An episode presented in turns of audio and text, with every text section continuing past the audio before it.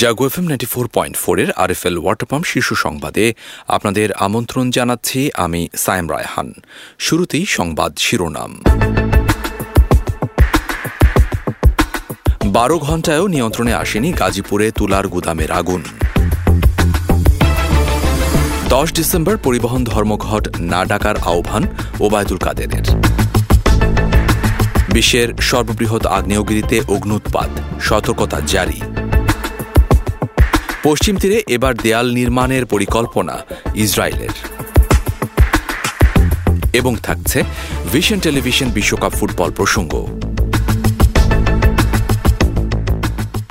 এতক্ষণ শুনছিলেন সংবাদ শিরোনাম। এবারে চলে যাব বিস্তারিত সংবাদে।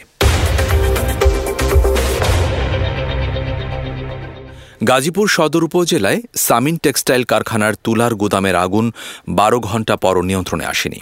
আজ দুপুর বারোটা পর্যন্ত আগুন নিয়ন্ত্রণে ফায়ার সার্ভিসের পাঁচটি ইউনিট কাজ করছিল। এর আগে সোমবার দিবাগত রাত বারোটার দিকে নগরীর ভবানীপুর এলাকায় আগুনের এ ঘটনা ঘটে, তবে এতে হতাহতের কোনো খবর পাওয়া যায়নি। আগুনে বিপুল পরিমাণ তুলা ও অন্যান্য মালামাল পুড়ে গেছে।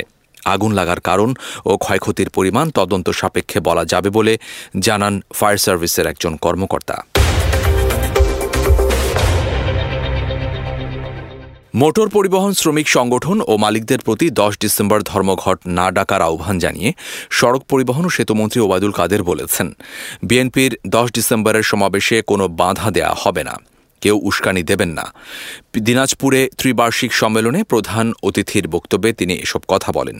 মন্ত্রী বলেন, তারা তো সম্মেলনে কাঁথা, বালিশ, মশার কয়েল সবকিছু আগে থেকে নিয়ে সমাবেশে হাজির হয়। ছাত্রলীগের নামে শুধু শুধু হামলার অভিযোগ দেন।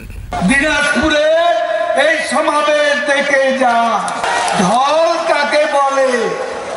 নদী আর সাগরের তরঙ্গ বিক্ষোভ কাকে বলে? আপনি দেখে যা। সমাবেশ দিয়ে তিন দিন আগে থেকেই হান্ডি, পাতিল, বিছানা বালিশ সব নিয়ে হাজির হয় রে নাটক মশার কয়েলও আনে? নাটক করে। রাজধানীর বিভিন্ন এলাকায় মাদক বিরোধী অভিযানে মাদক বিক্রি ও সেবনের অভিযোগে ছত্রিশ জনকে গ্রেপ্তার করেছে ঢাকা মেট্রোপলিটন পুলিশ ডিএমপি এর বিভিন্ন অপরাধ ও গোয়েন্দা বিভাগ।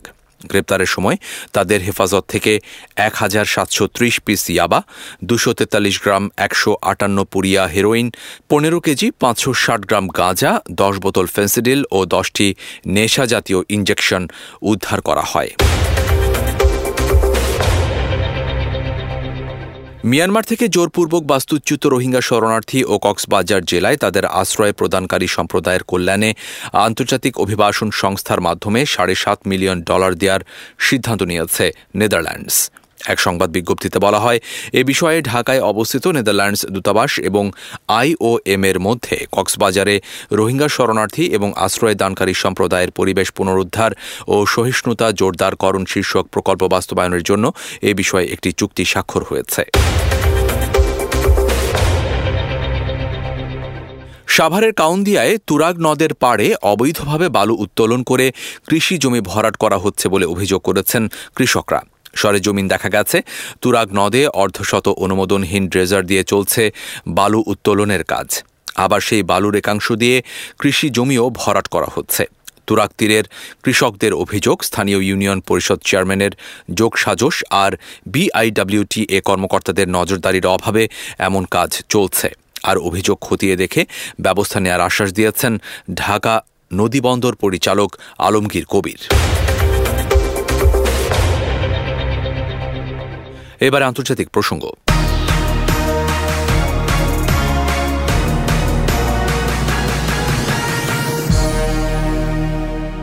মহামারী করোনা ভাইরাসে আক্রান্ত হয়ে বিশ্বে গত চব্বিশ ঘন্টায় মারা গেছেন আটশো জন এবং নতুন করে সংক্রমিত হয়েছেন এক লাখ বিরাশি হাজার একশো চৌষট্টি জন। আগের দিন মারা গেছেন পাঁচশো আট জন ও সংক্রমিত হন দুই লাখ তিয়াত্তর হাজার দুইশো নয় জন। আজ সকালে বৈশ্বিক পর্যায়ে করোনা ভাইরাসে আক্রান্ত, মৃত্যু ও সুস্থতার আপডেট দেওয়া ওয়েবসাইট ওয়ার্ল্ডোমিটার্স থেকে এসব তথ্য জানা গেছে। আফ্রিকার পর ইউরোপ ও আমেরিকাতেও এবছর ছড়িয়ে পড়ে মাঙ্কিপক্স এ নিয়ে সতর্কবার্তা দেয় বিশ্ব স্বাস্থ্য সংস্থা ডব্লিউএইচও এবার সংস্থাটি মাঙ্কিপক্স ভাইরাসের নতুন নাম ঘোষণা করল। এই ভাইরাসটি এখন থেকে এমপক্স নামে পরিচিত হবে। মাঙ্কিপক্স নামটি বর্ণবাদী বলে অভিযোগ তুলে দীর্ঘদিন ধরেই নাম পরিবর্তনের দাবি করা হচ্ছিল। এই নামটি আফ্রিকার সঙ্গে সামঞ্জস্যপূর্ণ নয় বলেও দাবি করা হয়। অবশেষে ডব্লিউএইচও নাম পরিবর্তনের সিদ্ধান্তে পৌঁছালো।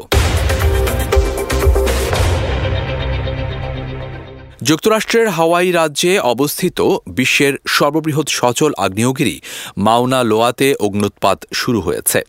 রবিবার স্থানীয় সময় রাতে আগ্নেয়গিরিতে প্রথম বিস্ফোরণের শব্দ শোনা যায়। যুক্তরাষ্ট্রের ভূতত্ত্ব জরিপের ভলকানিক অ্যাক্টিভিটি সার্ভিস এ তথ্য জানিয়েছে। রয়টার্সের এক প্রতিবেদনে বলা হয়েছে, আগ্নেয়গিরির অগ্নুৎপাত শুরুর পর প্রথমে পরামর্শমূলক সতর্কতা জারি করা হয়। পরবর্তীতে এটি পরিবর্তন করে বড় সতর্কতা জারি করা হয়েছে।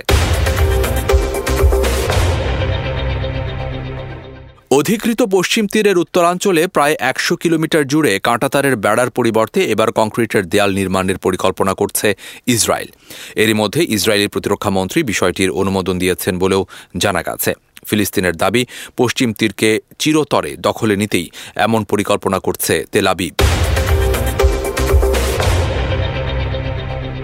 এবারে খেলার খবর। শুরুতেই ভিশন টেলিভিশন বিশ্বকাপ ফুটবল প্রসঙ্গ।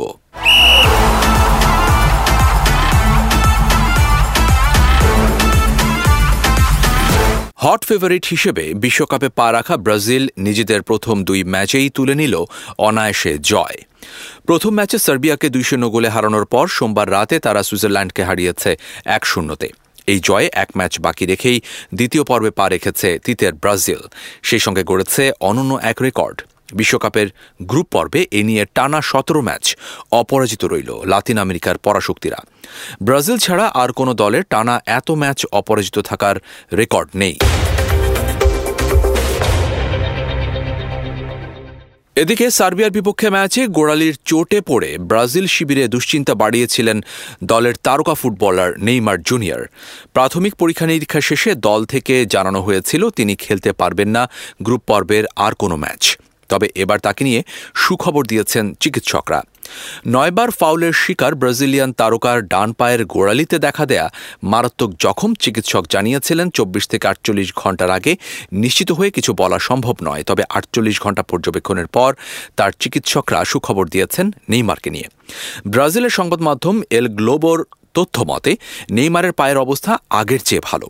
গ্লোবো আরও জানিয়েছে, এ ধরনের ইঞ্জুরি থেকে সেরে উঠতে সাধারণত সাত থেকে দশ দিনের বিশ্রামের প্রয়োজন হয়।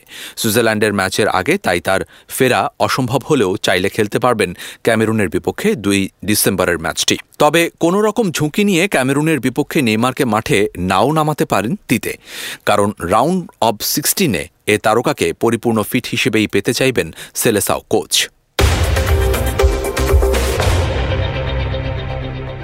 এবারে আবহাওয়া সংবাদ জানাচ্ছেন আমাদের সহকর্মী জানাতুল ইসলাম পুতুল।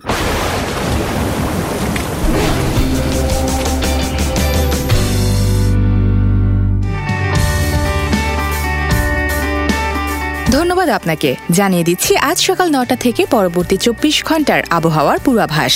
পূর্বাভাসে বলা হয়েছে, অস্থায়ীভাবে আংশিক মেঘলা আকাশ সহ সারা দেশের আবহাওয়া প্রধানত শুষ্ক থাকতে পারে। তবে চট্টগ্রাম বিভাগের দুই এক জায়গায় হালকা বৃষ্টি হওয়ার সম্ভাবনা রয়েছে। ভোরের দিকে দেশের কোথাও কোথাও হালকা কুয়াশা পড়তে পারে। সারা দেশে রাত এবং দিনের তাপমাত্রা প্রায় অপরিবর্তিত থাকতে পারে। এছাড়া আজ ঢাকায় সর্বোচ্চ তাপমাত্রা রেকর্ড করা হয়েছে, তিরিশ দশমিক ছয় ডিগ্রি সেলসিয়াস। এবং সর্বনিম্ন বাইশ দশমিক তিন ডিগ্রি সেলসিয়াস সেই সাথে কুমিল্লায় সর্বোচ্চ তাপমাত্রা রেকর্ড করা হয়েছে বত্রিশ দশমিক সাত ডিগ্রি সেলসিয়াস এবং সর্বনিম্ন একুশ দশমিক নয় ডিগ্রি সেলসিয়াস আজ ঢাকায় সূর্যাস্ত হবে সন্ধ্যা পাঁচটা দশ মিনিটে এবং আগামীকাল ঢাকায় সূর্যোদয় ভোর ছয়টা তেইশ মিনিটে। এই ছিল আমার হাতে থাকা আবহাওয়ার সর্বশেষ পূর্বাভাস। ফিরে যাচ্ছি স্টুডিওতে। এতক্ষণ আবহাওয়া সংবাদ জানাচ্ছিলেন আমাদের সহকর্মী জানাতুল ইসলাম পুতুল। ধন্যবাদ আপনাকে।